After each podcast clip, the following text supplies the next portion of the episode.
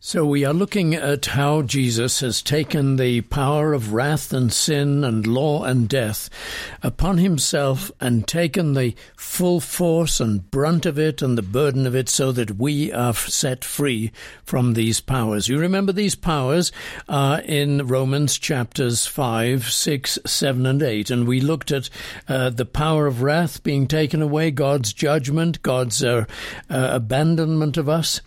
And today we're going to look at the issue of sin, that Jesus has taken the power of sin.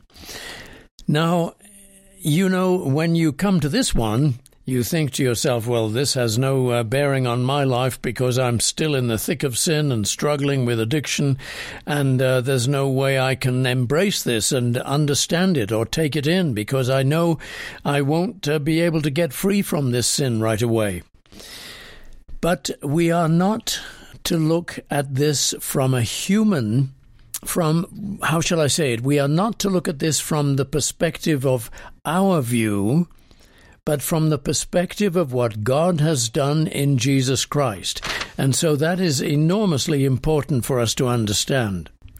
What does it mean, then, that Jesus has taken the force of sin and overcome it? What does that mean for us?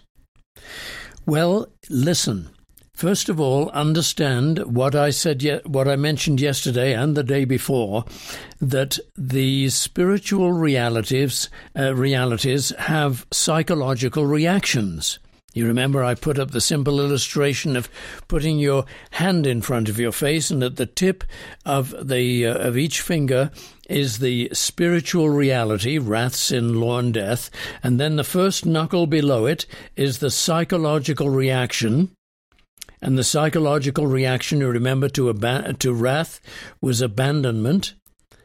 And then below that, in the next knuckle, is the emotional response that nobody loves me.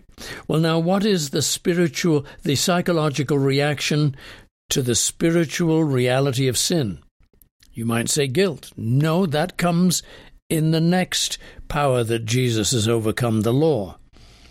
The spiritual reality of sin finds its psychological reaction in helplessness. Helplessness. You say, how is that, Colin? Well, because Romans 6 talks about sin as a bondage. It's not simply something that you and I do. It's something that does us, that overwhelms us, that is a force outside of us and beyond us, and also in us, of course, because we find our human natures absolutely corrupt, broken down, unable to function properly in this world.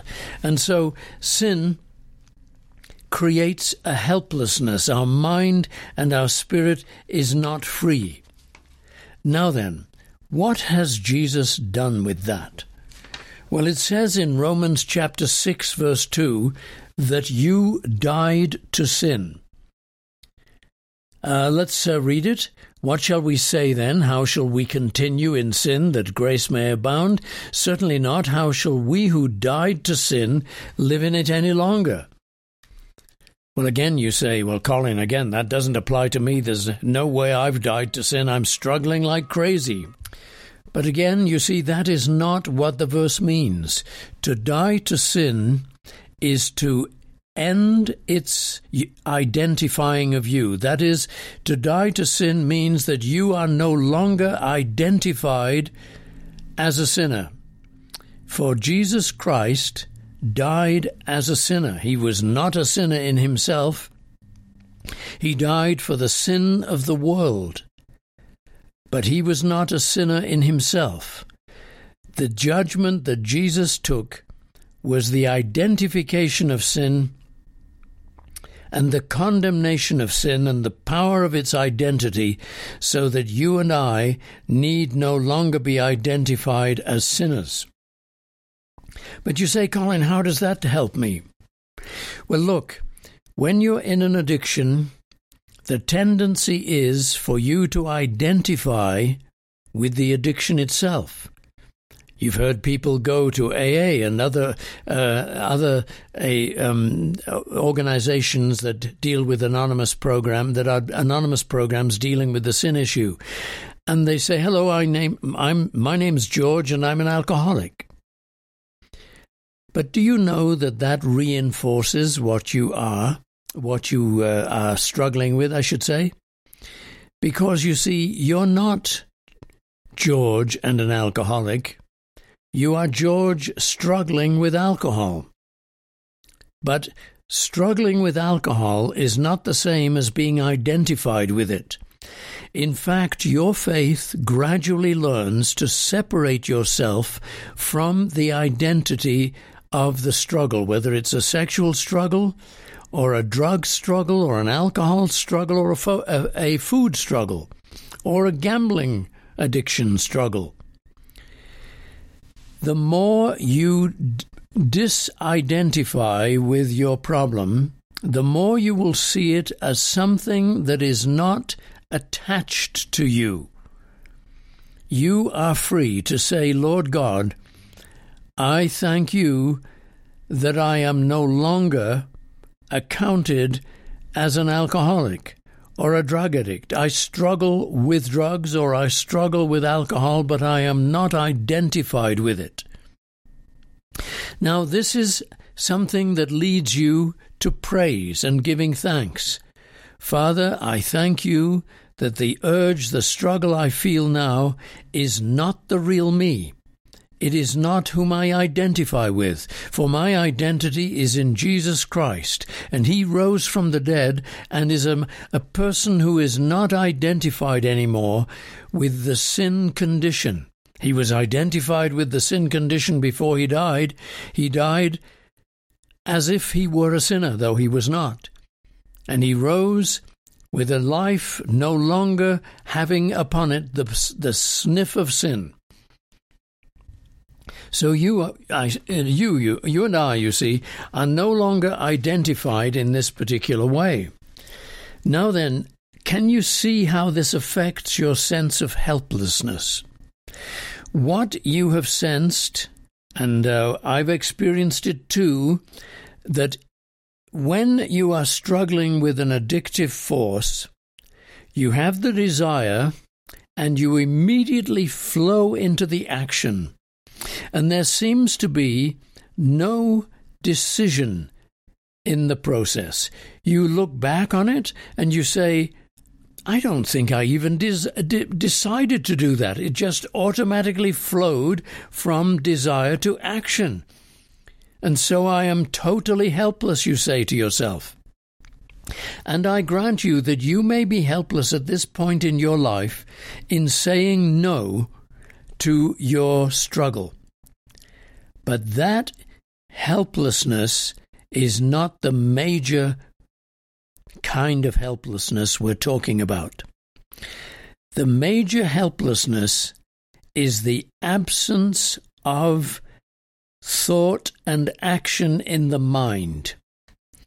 When you have a desire and it follows through with action, what's going on is that the mind is totally non-volitional, non-choosing. It is without a choice. You say, but I can't make that choice. When a desire comes, I have no desire to stop it. I can't make a choice to say no. That is correct, most likely.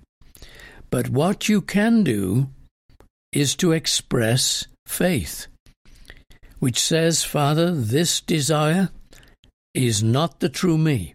You say, Colin, I don't even have the desire for that. Then you tell God that too.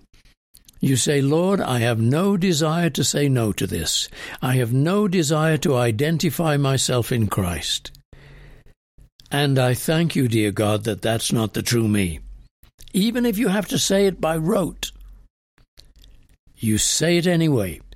Father, I thank you that that is not the true me. And even if that doesn't work and you follow straight through with your addictive behavior, no matter.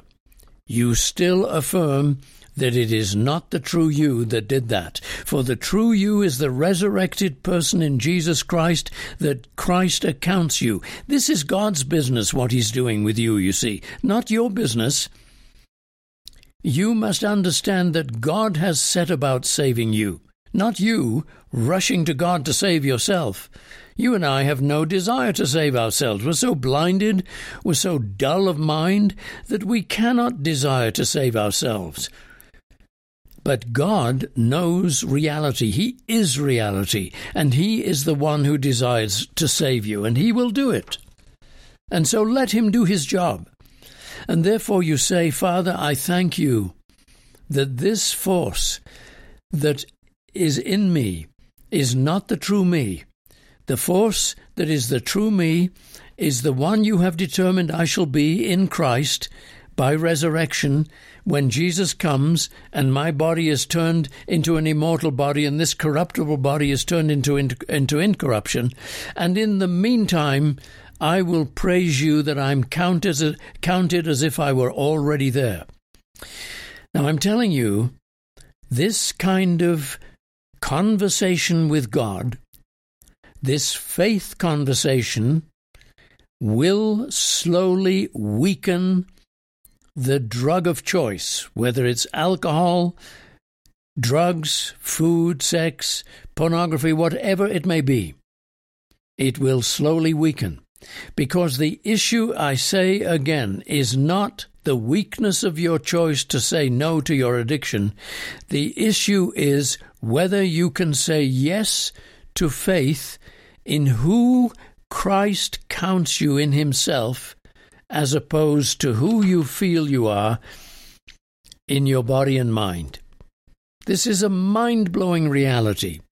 The real issue behind addiction is not the drug of choice, but the state of mind. And the state of mind without faith is full of despair and death and fear and guilt and shame. And that mind can never find freedom. But the mind that says, Father, I have discovered who I am in Jesus, and I praise you that Jesus is my righteousness. Jesus is my reconciliation to you so that I'm no longer abandoned. Jesus is my crucifixion so that I'm no longer identified as a sinner. Thank you, dear God.